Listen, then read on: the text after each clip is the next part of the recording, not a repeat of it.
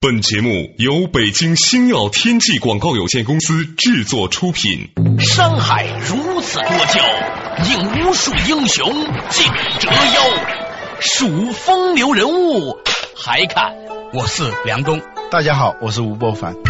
两个男人孕育五年，梁东、吴伯凡帮你坐着打通经济生活任督二脉，东吴相对论。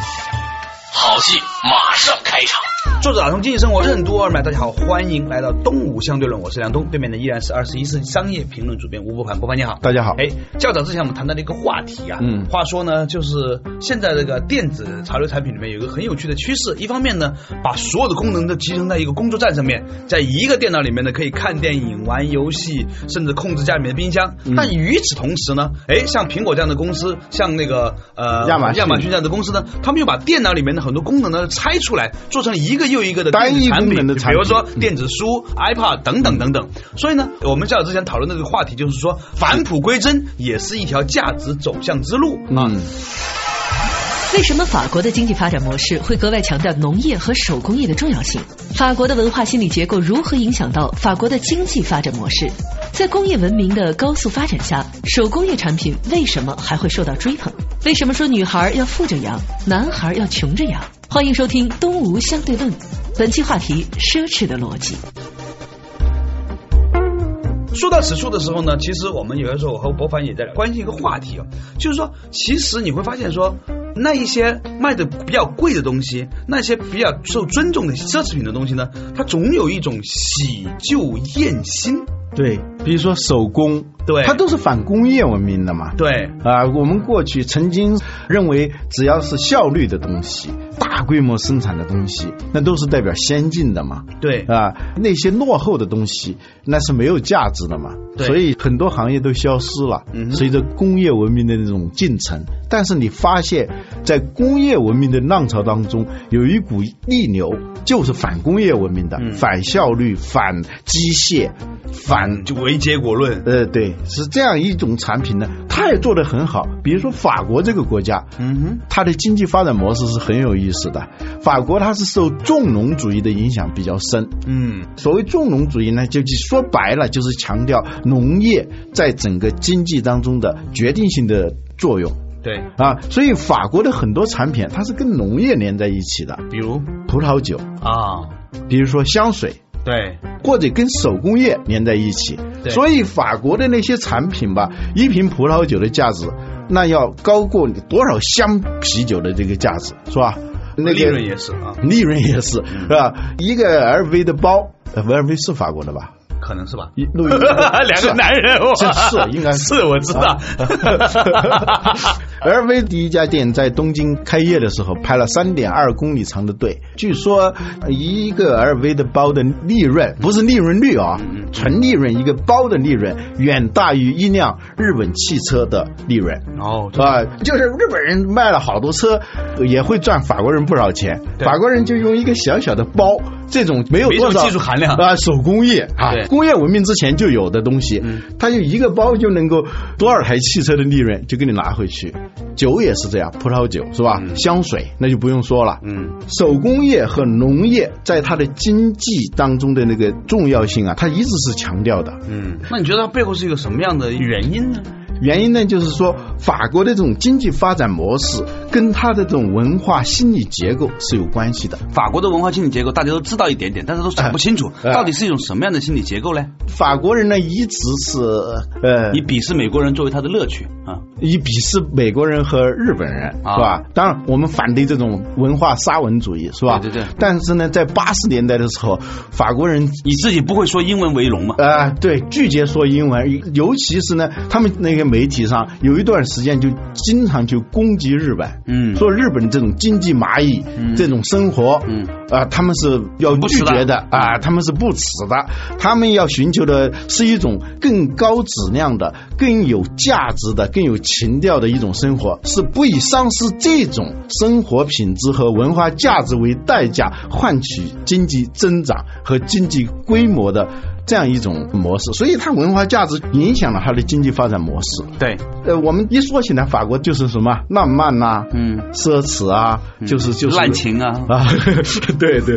哎那是一部分人的这个偏狭的这个想法是吧？啊，事实上这种也是对的。往往这些常识里头，它其实是包含着某种正确的认识的。嗯哼法国人对世界的感受方式，它是多维的，对就多向度的。对，呃，说到法国人的时候，我想起一句大家现在经常说的话，叫“男孩儿要穷着养，嗯，女孩儿要富着养”。对呀、为什么女孩要富着养？嗯，富着养呢，是让这个女孩子啊，她的生活价值多维化，嗯，在生活当中有很多的价值，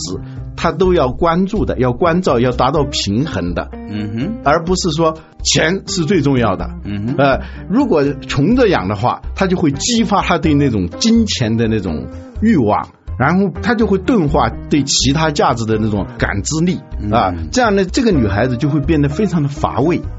他终于明白一个道理了。啊。就是你知道广东人啊，向来以追求实干实在嗯为作为整个这个地区人民的一种高尚的价值观，嗯所以有个烟呢，广东人的烟叫实干闯未来嘛。啊啊所以呢，就是有些时候呢，很多北方的男孩子啊，到南方到广东的时候呢，总是觉得无法和广东女子沟通和交流，嗯他们一直不知道为什么。嗯我现在终于明白了，是因为整个广东地区啊，过去的二三十年呢，他太追求这个经济的发展，他的这个价值观变成单向度了。对，单向度以后，味道就比较寡淡。嗯嗯、你就跟他打交道的时候，他只有一个想法，只有一个念头。嗯就是你是广东人，你有一句话叫有没有什么赚头还是有没有什着么手，有没有着数？啊？这这是最重要的，其他的没什么用，是吧对？这个呢，就是说我们在养女儿的时候，嗯，应该是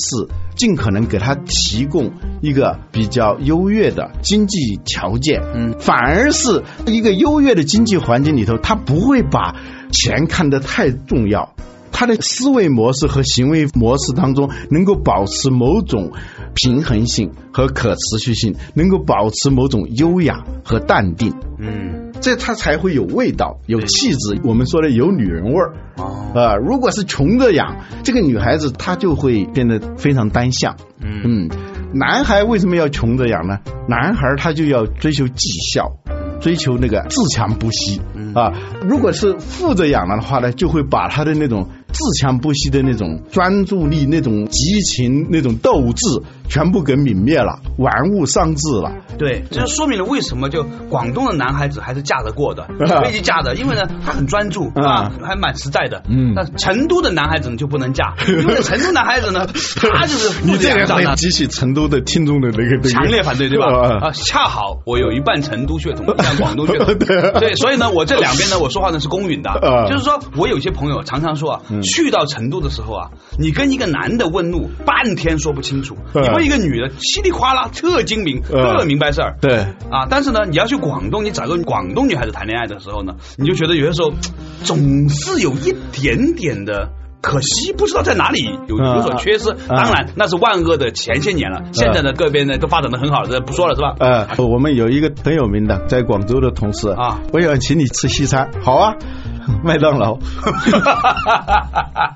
这个麦当劳也是西餐，但是它缺少了一股味儿。啊，它是一个太单维的、单向度的一种食品，嗯啊啊、这说远了，就我们说了法国文化，法国文化和法国经济发展模 对式，对对对对对，法国只有六千万人啊，对，很少的一点人啊，还不如广东人呃，呢，那比广东人少多 了，那比四川人更少。是吧呃，但是呢，它的经济实力实际上非常强大的，嗯哼，它是两端，一端呢是这种时尚产品和奢侈品，对对啊，高利润的这样一类企业，嗯还有一类呢，我们大家可能没注意到的，在基础设施建设方面，它有一些非常好的公司，嗯哼，像二十通啊，像很多的那个轨道交通嗯领域里头，在核电、在大制造方面，对非常厉害。比如说空中客车，对是吧？哎法国我觉的得很有意思哈，就是你说搞奢侈品，法国人在行可以哈，他有一些特别基础性的东西，他做得好，是什么原因呢？嗯法国人怎么会沉得下心来做这些事情呢？难道仅仅是因为他们旁边有德国，他们要跟他竞争吗？ 不是，法国人有两个特性，嗯，它是世界上最浪漫的民族，又是世界上最理智的民族。啊是吗？呃，就比如说笛卡尔对这个光谱啊，嗯，赤橙黄绿青蓝紫，很五彩缤纷这么一种现象，他能够用数学的方法，用物理的方法来研究它。嗯呃，所以法国的数学家是非常优秀的。曾经有一段时间，在法国的巴黎高等师范学校，全世界有三分之一的数学家都在这个学校。嗯哼，汽车也是法国人发明的，是呃，吗电影也是法国人发汽明车的难。道不是德国人发明的吗？ 不是不是，法国人他有最理性、最实用的那一面，抽象的法国人是非常可爱的，单个的法国人是不那么可爱的。啊哈，有一个作家说，法国人既浪漫又吝啬，嗯，吝啬实际上是很理智才会吝啬嘛，嗯，所以他在机械、在数学、在这种工业里头，他实际上是非常有天分的，所以他这两头他都占了。对，哎，说回来，就是说我们今天本来想讲这种奢侈品的这种行业哈，嗯就是你觉得为什么法国能够向全世界输出那么多的奢侈品呢？这和它的文化基础和它这种整个蕴含在民族当中的这种心理架构有什么关联性呢？嗯，说到法国人呢，大家想到的是浪漫，是想到他的文学、他的艺术，是吧？卢浮宫，想到他的巴尔扎克、雨果这样一些大师。其实像毕加索，虽然是西班牙人，他实际上很多的艺术家、文学家，他们都是在巴黎成长起来的。嗯你有海明威是个美国作家，但是他最重要的年份是在巴黎。嗯呃，巴黎是一个能够造就文学和艺术大师的一个地方。嗯，为什么会是这样呢？就是为什么会这样呢？稍事休息啊，马上就回来了。东吴相对论，法国人的浪漫和法国人善于制造奢侈品之间有何种联系？并不算好喝的香槟酒为什么价格如此昂贵？什么是浪漫？关注过程与细节的生活方式为什么会让人活得更丰富？片面的追求经济发展为什么会让人们的价值观趋于单一化？快速消费品中为什么也会有浪漫的元素？欢迎继续收听《东吴相对论》，本期话题：奢侈的逻辑。梁东吴不凡帮你坐着打通经济生活任督二脉，东吴相对论。作者打通经济生活任督二脉，继续回来到东吴相对论对面的依然是二十一世纪商业评论主编吴伯凡，伯凡你好。大家好，刚才的博凡呢，自问自答啊、问了一个问题。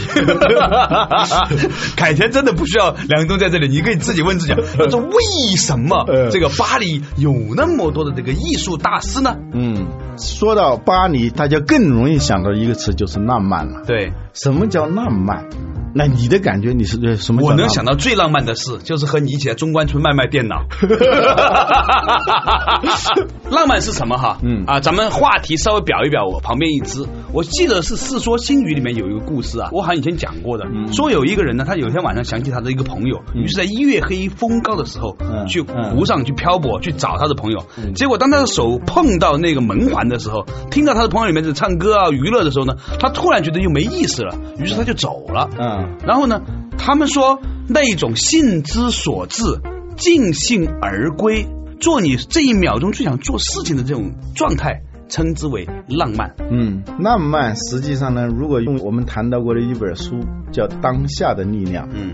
它是关注当下的每一秒，而不是关注它的前因和后果。哎，那我刚才那个故事还是蛮呼应的哦。啊、他摸到门环的那一秒钟，他突然觉得他不想玩了，嗯撤了。嗯，曾经呢，我们过去一个朋友问了一个，我觉得他是开玩笑的话，就说现在摄影这么发达，为什么还要有那么多画家干什么？这是广东人吗？这个朋友，嗯，对，你一看就是广东人问你问 题，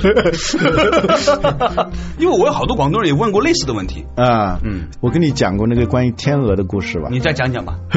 我在微博里面也讲过，但是很多人、啊、可以关注一下梁东微博，但是吴宝可以再讲一下。对嗯对对， 呃，就是我们过去一个同事啊，广东人嘛， 啊他带他女儿去看那个《天鹅之死》，啊，一个木偶剧啊。看完了以后，这个他女儿就感动的不得了，这天鹅死了，这个女儿就不停的哭，非得要拉着他，要他到后台去看看天鹅是不是真的死了啊， 在那儿闹，他就觉得很没面子，怎么哄都不行。后来他说啊，好算了吧，咱们别看天鹅了，明天妈妈给你买烧鹅好不好？ 因为那个小姑娘很喜欢吃烧鹅啊。 这个故事啊，其实老吴跟我讲 过，但这听的时候我还是觉得好好笑，因为我太了解广东人了。嗯就这句话，如果是我的任何一个广东的女性朋友说，我都认为是合乎其 然的。嗯就别看天鹅了，妈带你去吃 烧鹅，这句话。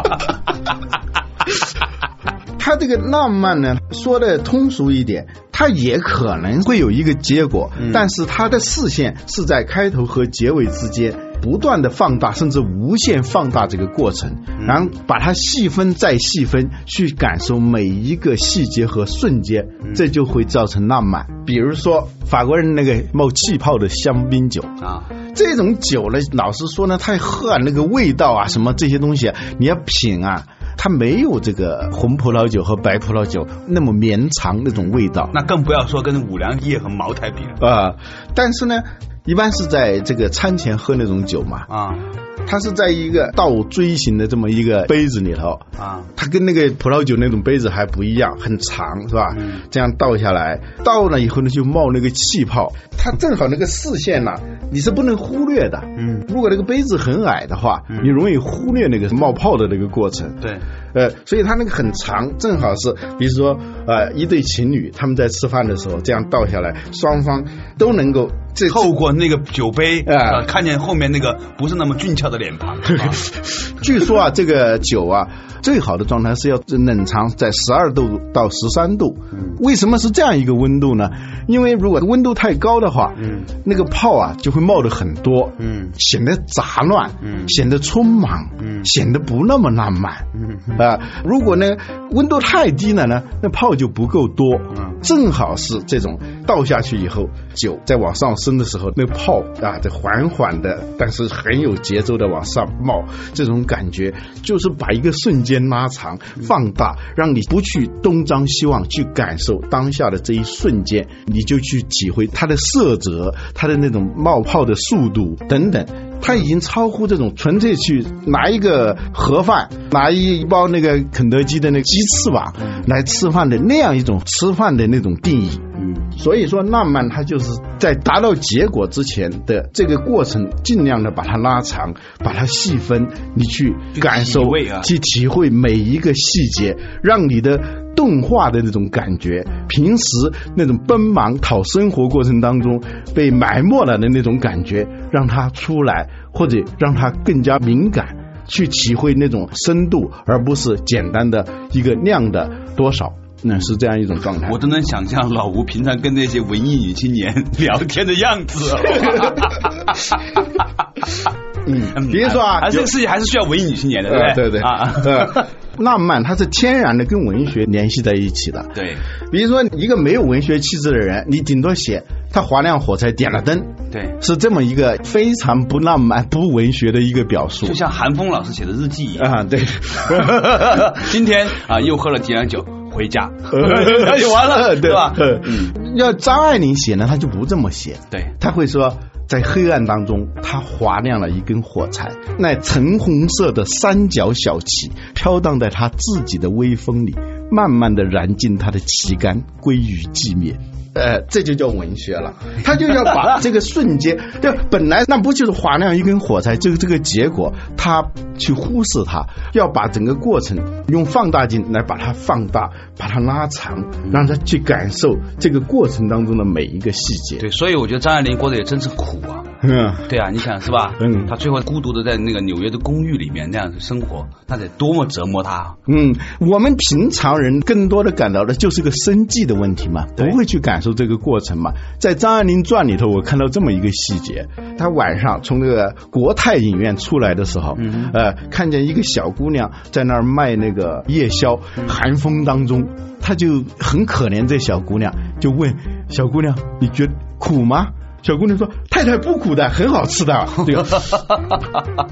所以呢，所谓的浪漫其实是对过程和细节的极度的关注，甚至是有点不加节制的关注，这个放大每一个细节，放大每一个瞬间，激活人被隐藏的那种。多方面的那种感受方式，嗯，作家韩少功在《马桥词典》里头啊，就写他们这个马桥村那个农村里头啊，嗯，他们的对于甜、对于糖的那种感受，我觉得还挺有意思的怎。么说？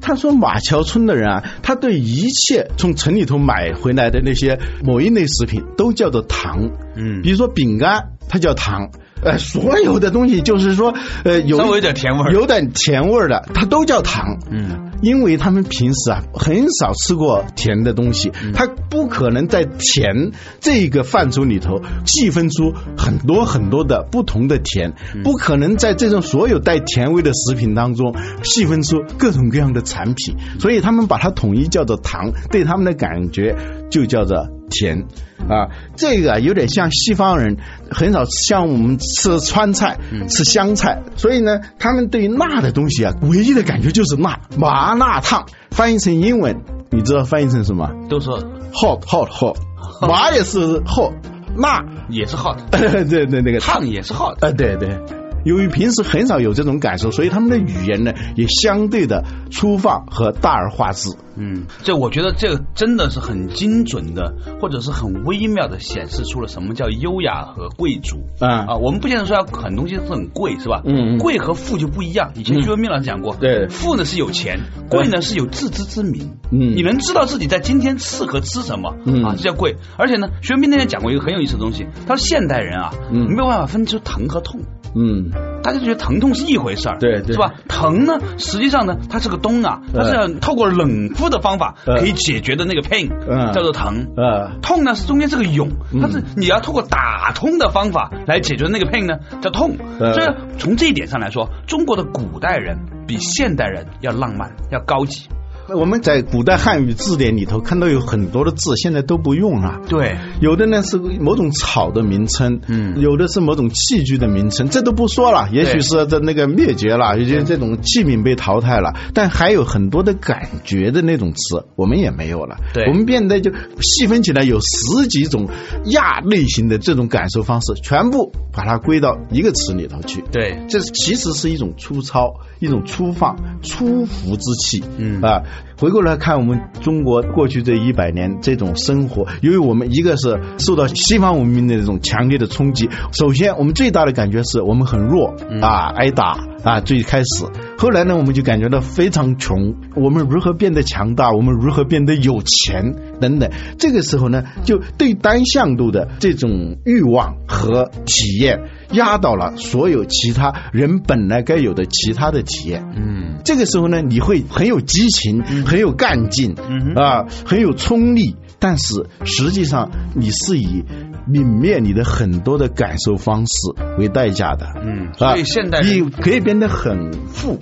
但是你变得不贵。对啊，就像现在一些企业家有了点钱以后啊，开始说是要过什么贵族一样的生活啊，以为就是买那种一万多块钱一瓶的葡萄酒嗯就变成贵族了，不是这样的。因为其实如果让他来盲品葡萄酒的话，他分不清一瓶一万多块钱的葡萄酒跟一个几十块钱的葡萄酒之间的真正的差别在哪儿。嗯据说那种品酒专家在黑暗当中盲品的时候，他知道这是零三年的，这是零五年的，他能分别出来。当一个人有很多这种好像是有点吃饱了撑的这些感受方式的时候，如果不是过分的话，我觉得是很重要的。它能够让你活得更丰富，活得更从容，活得你更像一个人，而不是像一个经济动物，像一个经济蚂蚁。 你在广州工作哈，嗯你偶尔你会不会发现一个现象？嗯，广州人在形容一个东西很好的时候，呃，都是正。我不知道。什么词都是贱，呃这个房子很贱，这个女很贱，呃，贱呢可以用以形容一切他们认为美好的事情。这个词我还真没有注意，但是那天我收到一个短信，元宵节的时候，嗯，我第一次注意到广东人把元宵节不叫元宵节，叫什么？叫汤丸 节。呃，元宵，它的意思是一年当中的第一个月圆之夜，是吧？啊起码还有一种感受，月圆呐、有灯啊，有种种这种联想吧。贪玩节和元宵节好像是指的是同一个东西，但是它里头的内涵是很不一样的。呃，就像说元宵是用眼睛和整个的心灵去感受的，嗯而贪玩呢主要是靠嘴感受的。所以我听说啊，在广州啊，嗯一个人如果发了一笔横财的话，嗯他一定要去把它吃掉，嗯因为他认为只有把它吃到肚子里，嗯才是真正意义上的拥有这件事情。 所以你知道，在广州啊，那种主题旅游是没有人去的，嗯但是一个人说这是美食之旅，啊大家就愿意去了。呃，这个我有感受。我有一回跟一个广东的朋友去美国，他第一次去美国啊，没去之前他有很多的期待嘛，啊美国嘛，像一个神话一般的国度，还买了很多的美国地图啊，做了很多的准备。去了以后呢，大失所望啊。他之所以失望的最重要的原因，是因为他发现美国人吃的是这个样子。他要吃什么刺身，他要吃什么什么的烧鹅，那肯定是没有 的，哎是吧？烧鹅，所以他跟我说一句话，听了以后我有点无语。他说：“老吴啊，我没来美国之前觉得美国是天堂，来了以后才知道他们过得这么心酸了。”我说：“为什么你觉得他们心酸呢？”他说：“天天吃的是这样的东西，还有什么意义啊？”在他看来，或者说在很多这种他们注重美食的人群看来，你吃的不好，其他的都是白搭的。对，所以对于广东人来说呢，你也不能说他不浪漫，他们把他在食物里头的对那他种对食物的这一种的细分，食不厌精。快不厌细。所以在广东人的眼中哈，嗯中国人除了四川人以外，嗯其他人都活得狼狈不堪。呃，对，活得很简陋，活得很粗糙啊啊！他说他在那北京个烤鸭呃这么难吃的东西，呃，你知道北京有一个很著名的烤鸭店，去广州嗯开张三个月就关掉了，最著名的那个烤 鸭店，嗯因为所有广东人说这么难吃的东西，不如随便街边的一个烧鹅好吃。对，所以又是 烧鹅。那天呢，我春节的时候没事儿我又重新看那个《大染坊》一个啊电视剧，啊那里头那个主人公呢，他过去是要饭的，后来成了著名的企业家。有一回他们到一个地方去，那个地方就是非常豪华。嗯用的是英国的那种茶具啊，显得很高档。别人就跟他推荐，他说了一句非常粗的、让人哭笑不得的话啊！我觉得新尿壶洗干净了，同样也能冲出好 茶来。就是不解风情，其实是对对对对对，啊啊啊，就是说，由于这个快节奏的、高竞争的生活和工作环境，容易让我们的感觉和价值观单一化。这个时候呢，就会这有一个股逆流出现，这个逆流呢，实际上就是我们说的那种浪漫的元素，哪怕是在这种快速消费品里头。它也要加上这样的元素。可口可乐的一个副总裁吧，曾经说过一句很有名的话：“我们卖的不是可乐，而是可乐喝在口里头那个泡沫爆裂的那种声音，那种感觉。”它还是要让你去体会那种跟其他的汽水不一样的东西。这就是所谓的奢侈的逻辑。嗯，在今天讲的这个奢侈品的话题的最后呢，我觉得我有个特别深的感触哈。嗯，不管这个世界上的奢侈品有多奢侈，当这些人本身没有一颗奢侈的灵魂的时候，我这个奢侈是专门加了一个引号的，嗯嗯就你不懂得把自己的生活慢下来，去充分的调动自己的六根，啊，去细微的感受事物之间的那种变化，嗯那些微妙的弹性的话，嗯你本身是个粗糙的人，给你十个 LV 的包背在身上，你也不足以成为一个真正意义上只是那个意义上的贵，价格很贵的是一个贵，昂贵的贵昂贵的贵，它不能变成贵族的那个贵。对，所以人贵有自知嗯之明的贵，对吧？好了，感谢大家收听今天的东吴相对论，拜拜。